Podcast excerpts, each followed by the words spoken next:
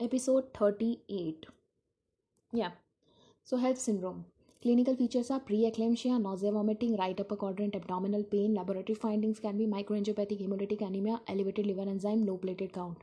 Treatment includes delivery is the first line management then uh, for seizure prophylaxis we can use magnesium sulfate because HELLP syndrome is just a continuation of preeclampsia we can say Antihypertensive drugs are also required. Alright, so HELLP syndrome, that is hemolysis, elevated liver enzyme, low platelet count, is a life threatening conditions associated with numerous complications, eclampsia, acute respiratory distress syndrome, disseminated intravascular coagulation, and prematurity. So, yeah, HELLP syndrome is associated with pre eclampsia, sorry, eclampsia, uh, preeclampsia, and its complication is eclampsia, acute respiratory distress syndrome, disseminated intravascular coagulation, and prematurity. Treatment of the HELLP syndromes begins with stabilization of the patients, which typically includes administrations of the antihypertensive medications or magnesium sulfate for seizure prophylaxis. After maternal stabilization, delivery is the only definitive treatment. So, if someone is asking you what is the next line of the choice, then you have to say that we have to manage uh, the blood pressure with the help of antihypertensive medications, and for seizure prophylaxis, we have to give them magnesium. But if someone is asking what is the best line of treatment, so we have to say delivery. So, delivery should occur promptly at third, more than equal to 34 weeks or at any gestational age with abnormal fetal testing or severe worsening of the maternal status. Okay, so mainly our preference is more than 34 weeks, but if fetal is in distress and there is a mother is also having worsening status, then we have to deliver it immediately. This patients with elevated hepatic enzymes as well as non-reactive fetal heart rate testing because the illness is severe and affecting multiple organs, her fetus should be delivered expediently. Okay, so ursodeoxycholic acid is used for the treatment of intrahepatic cholestasis of pregnancy and has no role for the treatment of HELLP syndromes. If this was a case of intrahepatic cholestasis of pregnancy, then we can use ursodeoxycholic acid. Amniocentesis to determine the fetal lung maturity is often used uh, it will aid in delivery planning for these patients. The risk of HELLP syndromes are greater and those then delaying of the delivery to prior to the lung maturity. So yeah if it is a case of HELLP syndrome then we have to deliver. We don't have to do any amniocentesis to the look after the lung maturity and all that and then we have to give the no we don't have to do this all these things. We simply have to deliver the patient.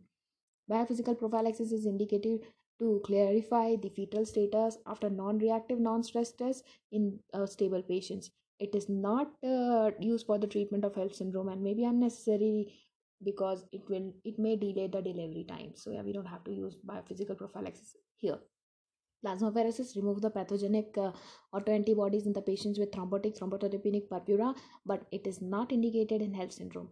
HELLP syndrome associated coagulation disturbances are corrected spontaneously after delivery okay? But prophylactic transfusions we can use prophylactic transfusion if platelet are less than 20000 okay? For c-section delivery preoperative platelet transfusions can be considered for the platelet less than 40000 okay? So if the women can undergo normal delivery then the platelet should be at least uh, 20000 but if the women is undergoing a c-section then platelet should be at least 40000 but if it is less than 40000 then we have to transfuse the platelet.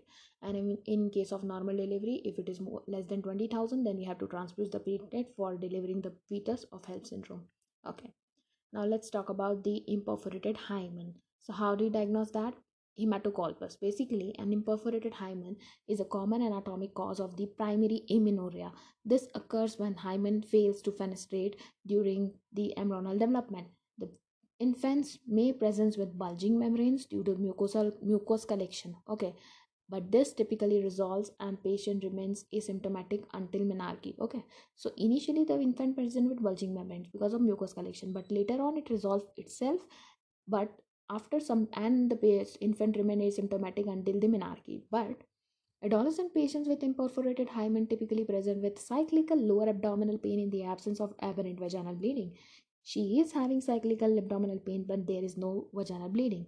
When menstruation occurs, blood collects in the vagina behind the hymen. Enlarging blood collection, blood collections with each menstrual period causes increased pressure on the surrounding pelvic organ, resulting in lower back pain, pelvic pressure, and defecation defect. Okay, like there is defecatory rectal pain. Pelvic examination typically reveals blue bulging vaginal mass on or membrane that swells and increase abdominal pressure. So if you see blue bulging vaginal mass then it is hymen only because of the imperforated hymen okay?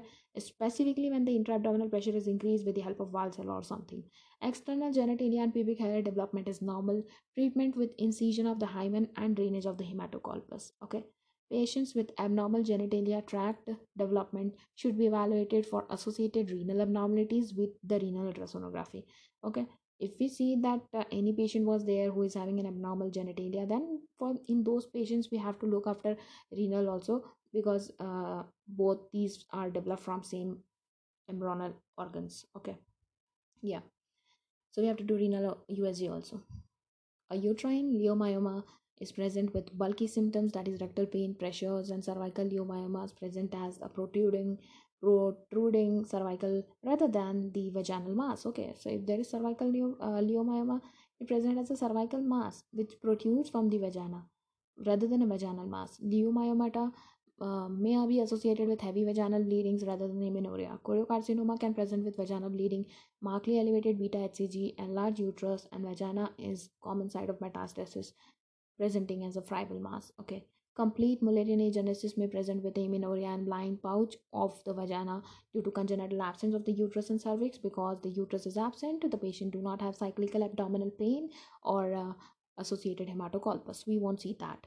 The foreign body in the vagina typically presents with abdominal pain, foul smelling vaginal discharge, vaginal bleeding is seen on examination. Pelvic organ prolapse may present with pelvic pressure uh, with the pressure and vaginal bulge that increases with valsalva pelvic organ prolapse is more typically in the postmenopausal patients and it is not associated with primary amenorrhea. Sarcoma botryoides or rhabdomyosarcoma typically presents in infancy as a polypoidal grape-like mass protruding from the vagina with associated vaginal discharge and bleeding. All right. Now let's talk about the urogenital development. So there is a genital ridge there is mesonephric uh, wolffian duct or ureteric bud urogenital sinus and pa- paramesonephric duct mullerian duct. All these things are there which is ultimately forming the kidney ovary ureter lower two-third of vagina and bladder and ut- uterus. All right. Now this patient with absent uterus and cervix with other Otherwise, normal secondary sexual characters such as breast and external genitalia consistent with Mullerian agenesis, Mayer-Rokitansky-Kuster-Hauser syndrome. Okay. Abnormal Mullerian de- duct development, the ovaries and external genitalia develop independently of the Mullerian duct system. Therefore, the patients have normal FSH level, that is normal ovarian functions, normal external genitalia, and lower third of the vagina, blind pouch. Okay, vagina, blind vaginal pouch is there. All right. So the internal genitalia drive uh, like internal genitalia is derived from the structures of intermediate mesoderm okay?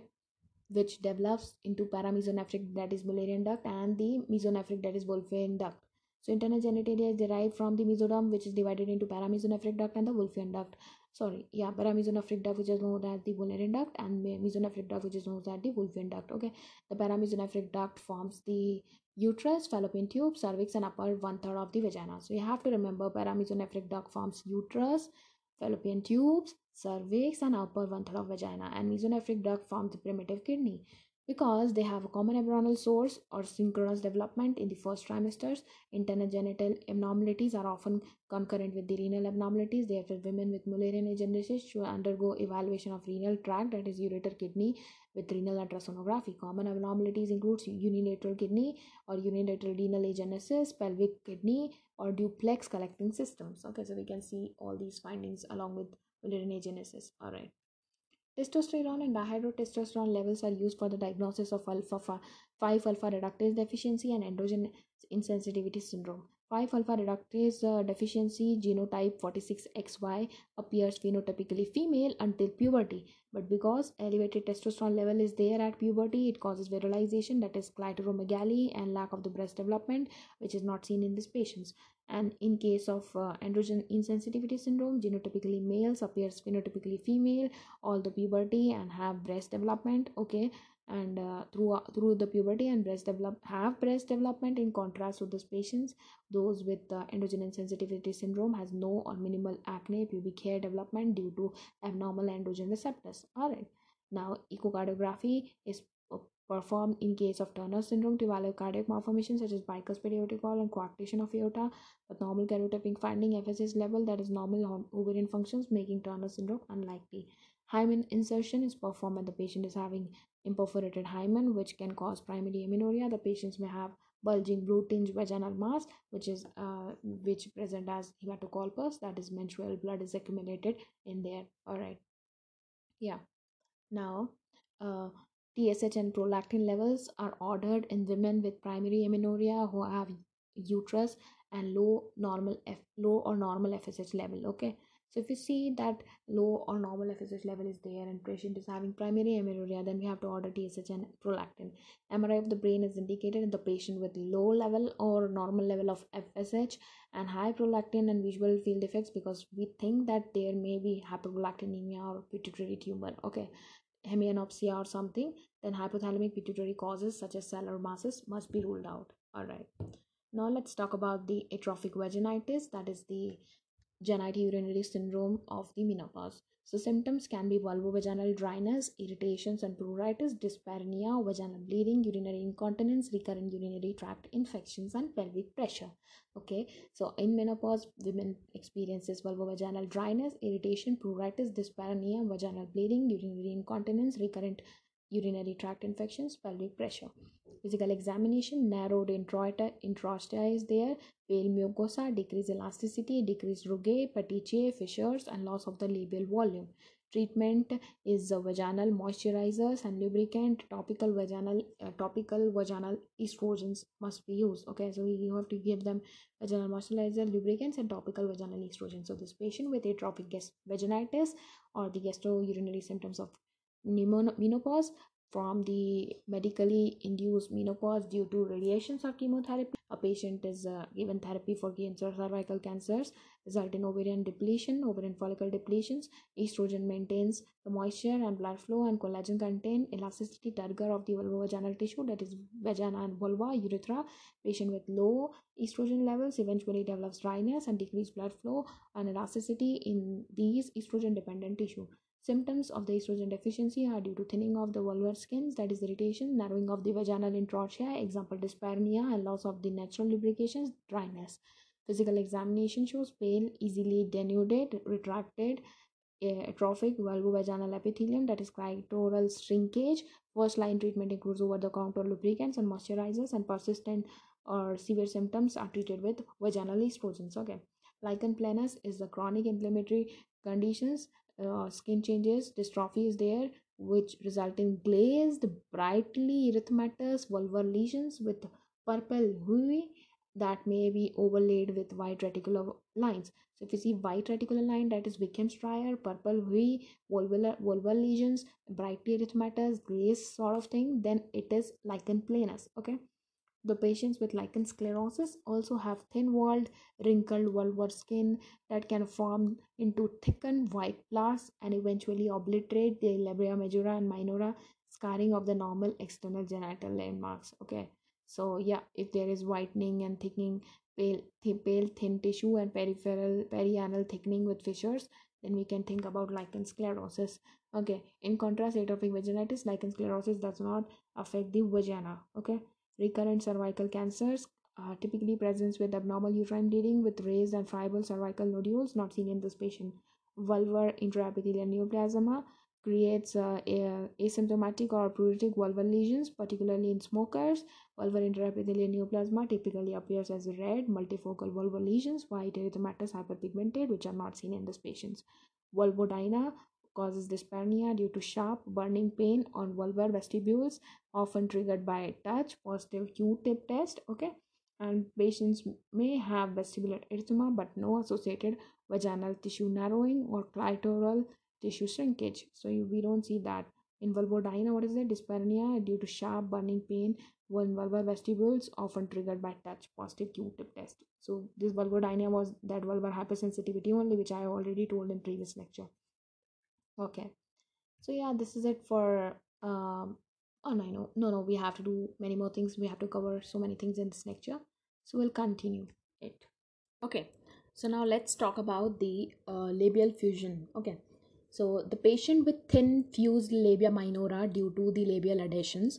This condition is commonly seen in prepubertal girls due to low estrogen production inflammations from the poor hygienes infections that is vaginitis and irritation from the diaper rash and trauma that is straddle injury also contributes to the development of the adhesions Labial adhesions can be partials involving the portion of the labia or complete. Partial adhesions, as seen in this patient, are often asymptomatic. Okay. However, some patients, uh, some individual may experience vaginal pain or pain or pulling. Adhesions covering the urethral meatus can also cause the abnormal urinary stream and increase risk of the recurrent urinary tract infections due to urine accumulations. Although mild and asymptomatic adhesions require no treatment, topical estrogens is the first line therapy for those with symptoms. Okay, so first line therapy for the patients who are having these uh, adhesions require topical estrogen. All right. Candida vulvovaginitis present with so basically we have the thick cottage cheese discharge and uh, vaginal inflammations yeah in candida vaginitis patient present with beefy red rash on the vulva as well as the vaginal pruritus and discharge. Although the patient with repeated yeast infections are more prone to labial adhesions, unlike in this patients with no rash and vulval uh, vaginal discharge, so candida vaginitis in this question is unlikely. Contact dermatitis and lichen sclerosus are the type of skin inflammation that can predispose to labial adhesions, but the contact dermatitis presents with pruritic erythematous rash and lichen sclerosus is characterized by uh, like in lichen sclerosus we see pale thin tissue and perianal thickening with fissures. Okay. Also hypopigmented labial lesions so this patient's with no skin discoloration and examination so therefore he is not having contact dermatitis or lichen sclerosus.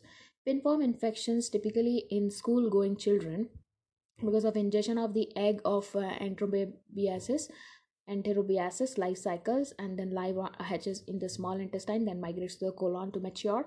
Gravid adult migrate uh, out of the anus at the night time to lay eggs and uh, eggs embryonate on the perianal folds within 6 hours and then hands and clothing becomes contaminated with the infected eggs. Okay yeah. So pinworm typically affects the school going children with perianal itching particularly at night times and pinworms causes vulvovaginitis in some cases and labial fusion is not associated with pinworm infections. Urethral prolapse so when there is urethral prolapse so urethra is coming out like urethra is prolapse so we see a circumferential friable lesions okay? And uh, present with in pubertal girls with inflammations friable tissue donut shape on the urethral meatus. This patient's obstructive and fused labia is due to the labial adhesions now let's talk about the uh, hypothalamic uh, ovarian pituitary axis. So basically we know that hypothalamus releases gnrh which further releases the fsh and lh and which further releases the estrogen from ovary and also inhibin and progesterone. So this estrogen puts negative feedback on fsh and lh release and gnrh release okay? In the inhibitory except during the mid cycles and the inhibin inhibits the FSH and LH, and uh, this uh, progesterone inhibits the FSH and LH and GnRH. All right. So, the initial menstrual cycles in adolescents are irregular and anovulatory. Okay. The abnormal uterine bleeding follows menarche is due to immaturity of developed hypothalamic pituitary axis that produces adequate inadequate quantities of proportion of gonadotropin releasing hormone subsequently fsh lh and required both uh, required to induce ovulation. So basically whenever menstrual cycle starts so the initial few uh, cycles are irregular and anovulatory okay, because of immaturity of hpa axis okay. In the absence of ovulation okay. So in the absence of ovulation that is uh, in the cycle 1 cycle 2 cycle 3 three cycle are there. So first is the hormone level. So in the estrogen level rises in cycle 1 then again it rises in cycle 2 and then again it rises in cycle 3 but in cycle 3 it's almost constant and in progesterone it's uh, constant. But in uh, the first cycle there is endometrial proliferation is less then there is no endometrial proliferation then there is heavy bleeding. So this irregular endometrial effect is there. Okay yeah since the cycle is anovulatory menstrual cycle lacks their regular regular periodicity. The endometrium builds up under the influence of the estrogens but without the influence of progesterone the cue to slug the endometrium is lacking and uh, menstrual cycle like bleeding occurs due to estrogen breakthrough bleeding. Okay so yeah normally the progesterone is produced in increased amount by corpus luteum following ovulations and withdrawal of the progesterone as corpus luteum degenerates can lead to menses. Okay. In addition with abnormal uterine bleeding bleeding with exogenous progesterone administrations confirms the normal endogenous estrogen productions and proliferation of the myometrium endometrium. So it also eliminates the cause of estrogen deficiency, that is primary ovarian deficiency, and endometrial abnormalities such as intrauterine adhesions or outlet obstructions, that is imperforated hymen. So, if we see that uh, progesterone, discon- we have discontinued, we have given the exogenous progesterone, okay, and bleeding is there. So, there, if there is withdrawal bleeding, then what is the case?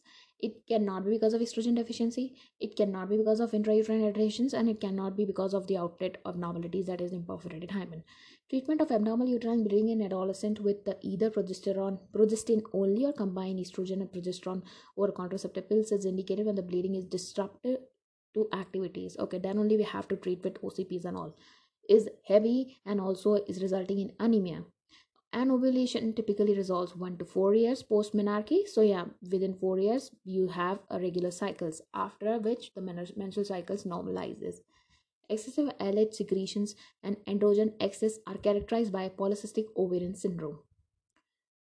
Classically classical features includes irregular menstrual signs of hirsutism and uh, also multiple peel, uh, small pearl string ovarian cysts are there on the ultrasonography this patient has no signs of the hirsutisms and normal ovary on ultrasonography, making the diagnosis less likely.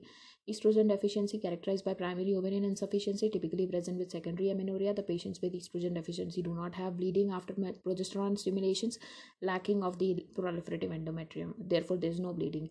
Intrauterine adhesion, Asherman syndrome causes secondary amenorrhea, typically due to the previous uterine instrumentation, dilatation or curettage or infection, endometriosis. In the patients with progesterone withdrawal, bleeding does not occur with the lack of the endometrial tissue because of these adhesions and all. Okay. Now let's talk about endometriosis. So in endometriosis right ovarian endometrioma is seen on this uh, ultrasonography and endometrial stripping is there which are transverse and left ovarian endometrioma can be there okay. So this patients with chronic pelvic pain and adnexal mass that is endometrioma has endometriosis or ectopic endometrial implants within the endoabdominal pelvic cavity. Endometriosis likely occurs from a combination of cellular metaplasia and retrograde menstruations.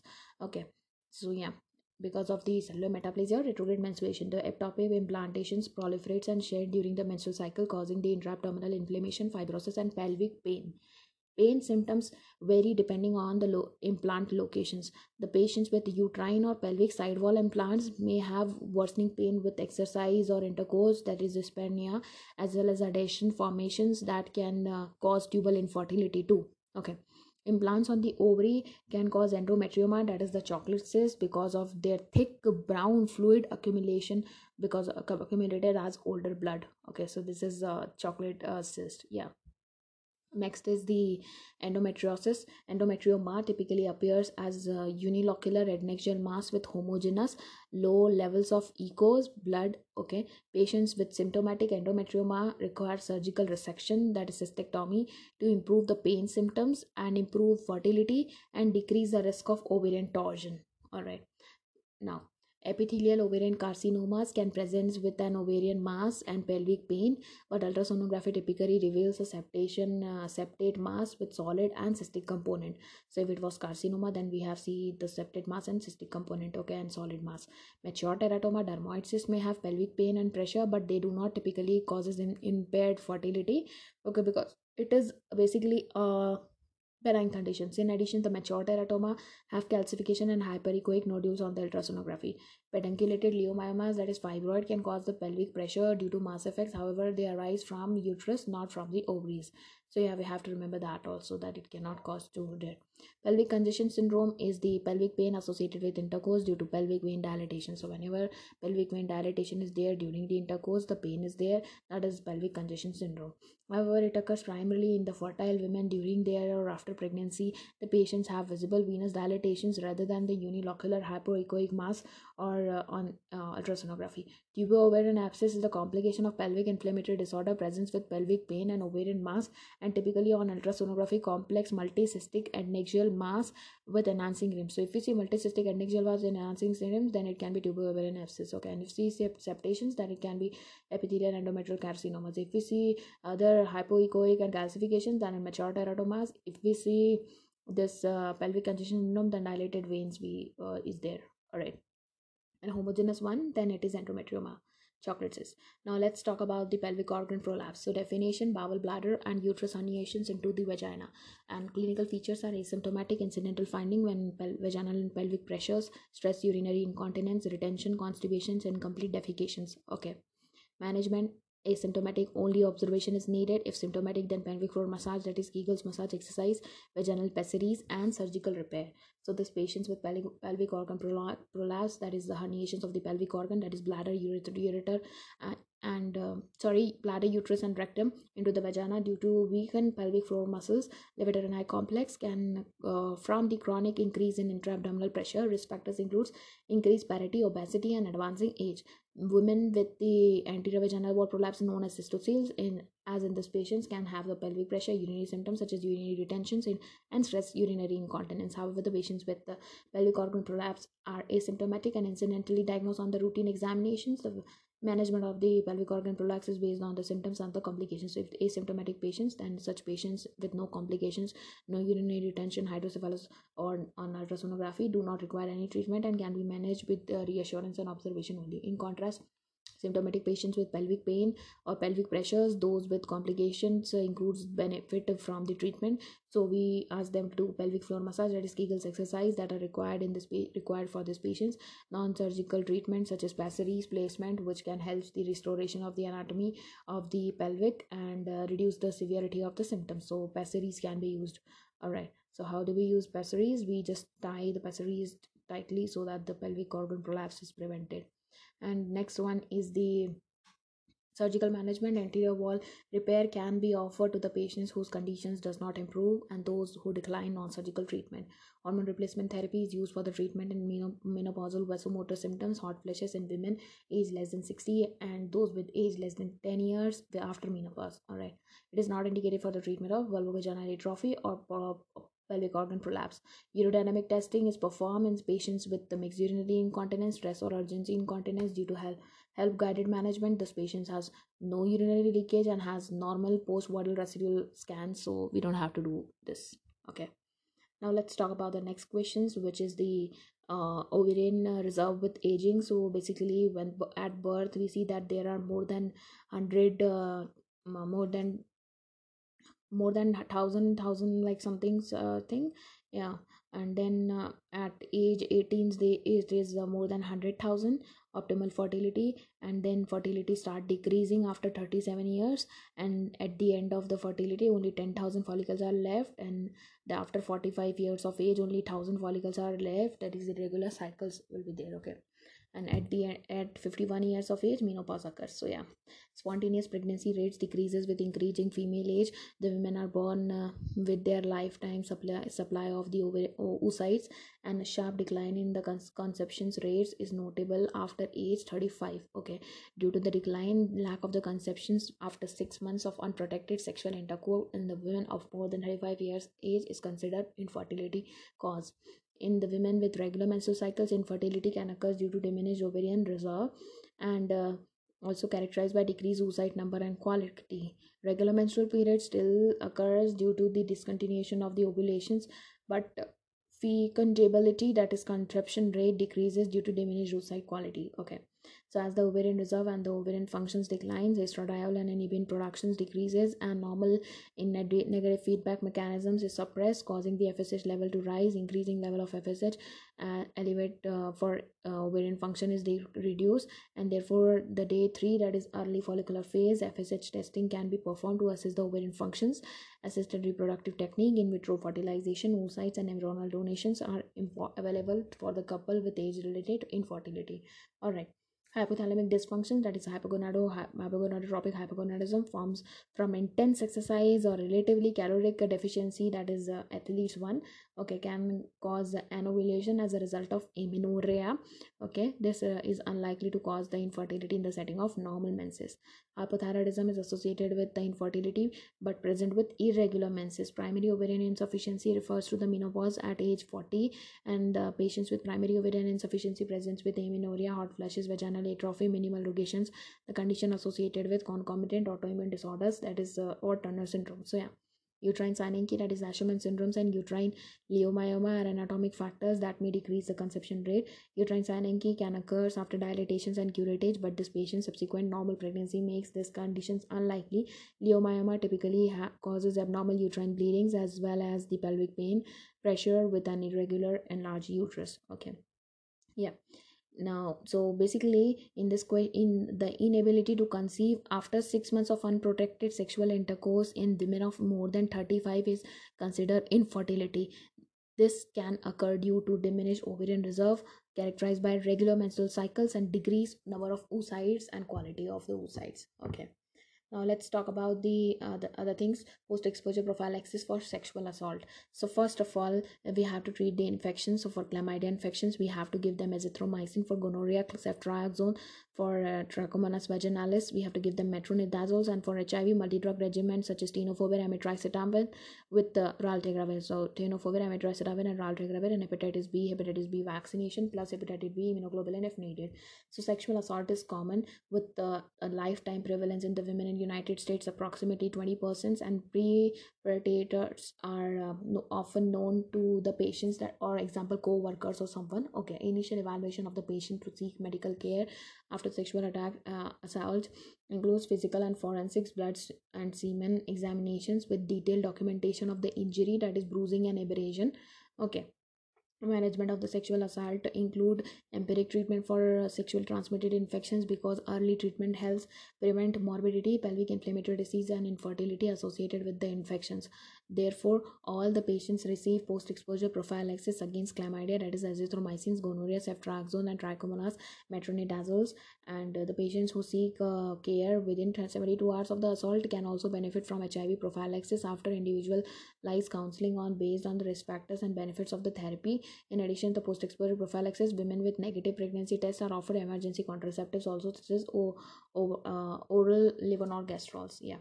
Victims of the sexual assault uh, should be offered comprehensive psychotherapy, so psychosocial support also, including the mental health services, because they may experience the complicated emotions that is anger, fear, or shame, and develop anxiety, depression, post-traumatic stress disorder in patients with psychiatric evaluation and antidepressant therapy are indicated for the patients at immediate risk for suicide and homicide. However, tearfulness and avoiding eye contact, as in these patients immediately after an assault, are normal. Okay are normal and do not necessarily mean that uh, the patient is at increase or harming herself or others okay? Reviewing the risk for the sexual attack immediately after the patient's assault is insensitive and uh, places uh, places partial blame on the patients yeah okay. Now uh, let's talk about the hypothalamic amenorrhea so exercise induced hypothalamic amenorrhea clinical presentations includes strenuous exercise if anyone is doing strenuous exercise or there is relative caloric deficiency and also stress fractures amenorrhea and infertility can be there okay because of these only stress fractures, amenorrhea, infertility, and relative caloric deficiency, and strenuous exercise. Hormone level decrease GnRH, decrease FSH, and decrease estrogen because it is hypothalamic only. Long term consequences bone mineral density is reduced, increased total cholesterol, and increased triglycerides levels. Treatment includes increased caloric intake, uh, we have to increase the caloric intake of the patient then estrogen and calcium and vitamin d supplementation is also needed.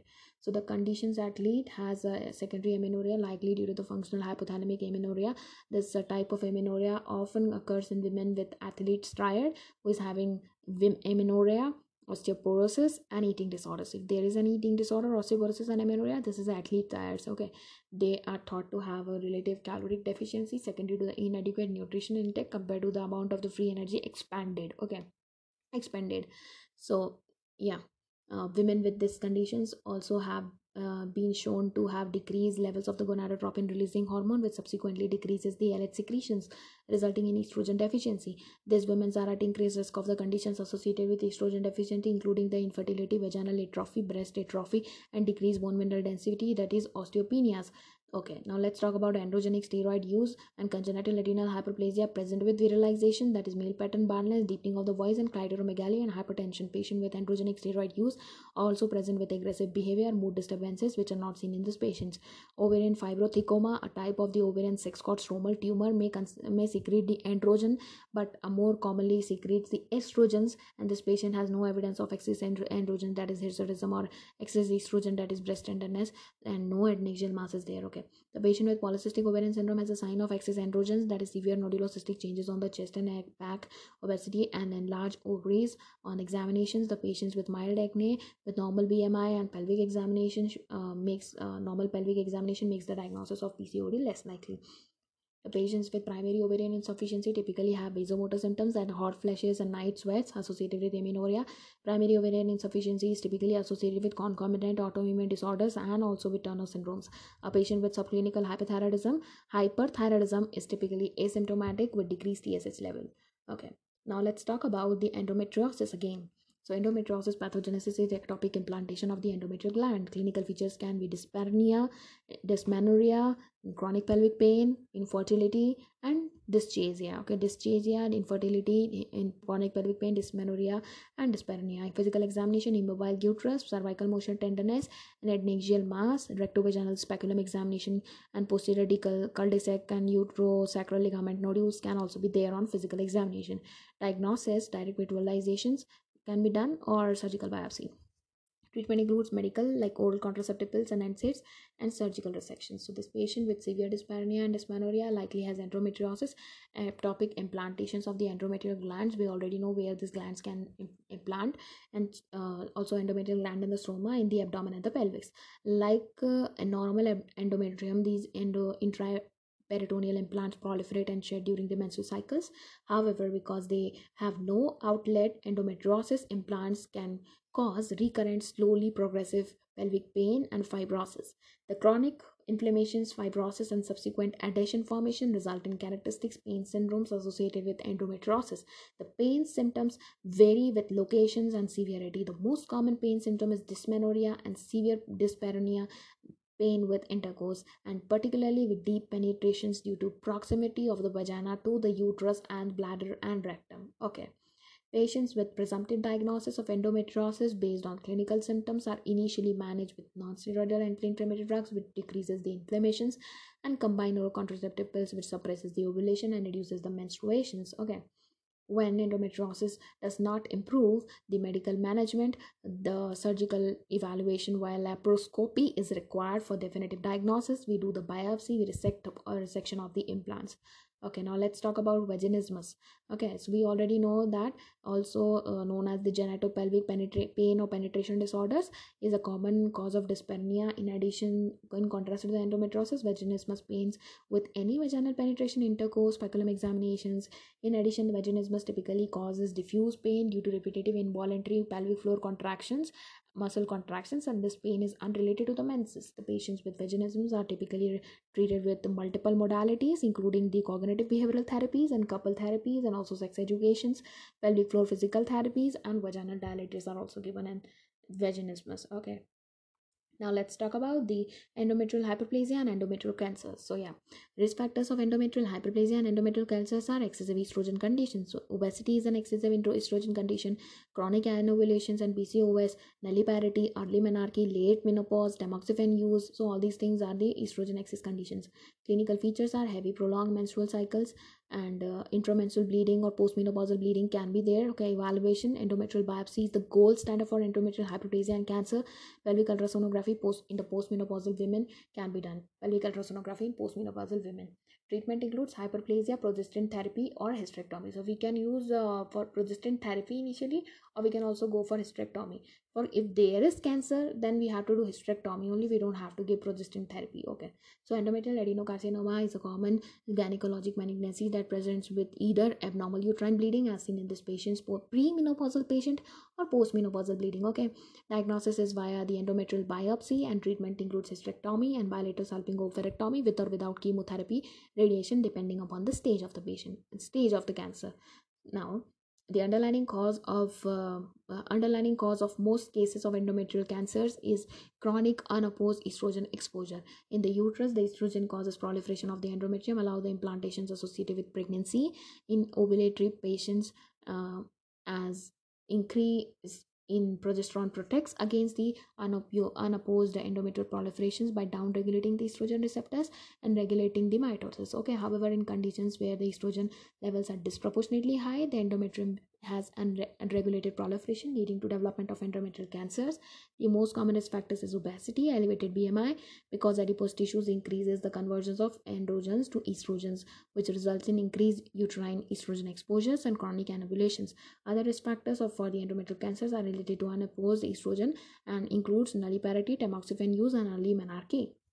Early age of menarche okay Oral contraceptives, which contains the progestin and combine of combination of estrogen and progestin, are protective against the endometrial cancer because progestin component stimulates the endometrial proliferations and shedding. Okay, a prior abnormal pap smear uh, is a risk factor for the cervical cancers. However, it does not is not a risk factor for endometrial cancers. Tobacco use decreases the risk of the endometrial cancers. Okay, so it's great point that tobacco use decreases the risk of endometrial cancers. Likely by stimulating the estrogen metabolism in the liver and decreasing the serum estrogen level because the tobacco is increasing the estrogen metabolism in the liver decreasing the estrogen level therefore decreasing the risk of the endometrial cancers. Okay now let's move further and let's talk about the progression of the cervical cancer. So firstly cervical cancers can be carcinoma in situ or early stage cancer or advanced stage cancer. So in uh, in, in situ we see that acetowhite lesions are uh, concised very close to the opening okay? Then in um, early stage it is concise to covering at least half of that uh, uh, uh, cervix. And in the advanced stage it covering the whole cervix and there are few reddish spots also yeah. So now cervical cancers is most commonly asymptomatic detected only during the screening okay? When the symptoms do occurs as in these patients they include vaginal discharge postcoital and intermenstrual bleeding and cervical lesions. So if there is vaginal discharge postcoital intermenstrual bleeding and cervical lesions then we have to think about the cervical cancers okay? Then we have to screen okay? So lesion suspicions for malignancies such as ulcerative friable or raised lesion particularly in the patient with risk factors such as long term tobacco use okay require cervical biopsy. Okay so we, uh, we have studied that tobacco use reduces the risk of the end endometrial cancers but it increases the risk of the cervical cancers okay? Okay require cervical biopsy. Advanced cervical cancers may present with symptoms of the local invasions including large vascular cervical masses and heavy bleeding okay?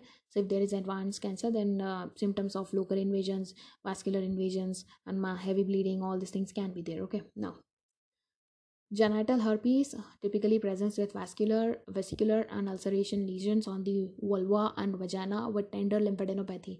Okay, it is diagnosed using the herpes simplex viral culture, and cervical ulcers are alone, not typically alone, not typically suggest the the etiology of genital herpes. Okay, yeah so there was basically ulcers and everything was there and bleeding was there. So all these things are just the cancers not the herpes. Gonorrhea and chlamydia can present with purulent cervical discharge and cervical motion tenderness. They do not have any ulcerations or induration or cervical lesions. And nucleic acid amplification testing is also not indicated in these patients because of this only. Pelvic ultrasonography may be used for evaluation of the endometrium endometrium or uterine shape and size and adnexia but it is not indicated for evaluation of the uh, visible cervical lesions. Okay Vaginal discharge is a non-specific findings. The cervical lesions suggest an etiology other than the uh, vaginitis, example trichomoniasis or uh, bacterial vaginosis. So, wet mount preparation uh, is used for the diagnosis of vaginitis, which is not indicated in patient with uh, in which visible cervical lesions is seen. All right, so this is it for this lecture. Thank you so much for listening, you guys.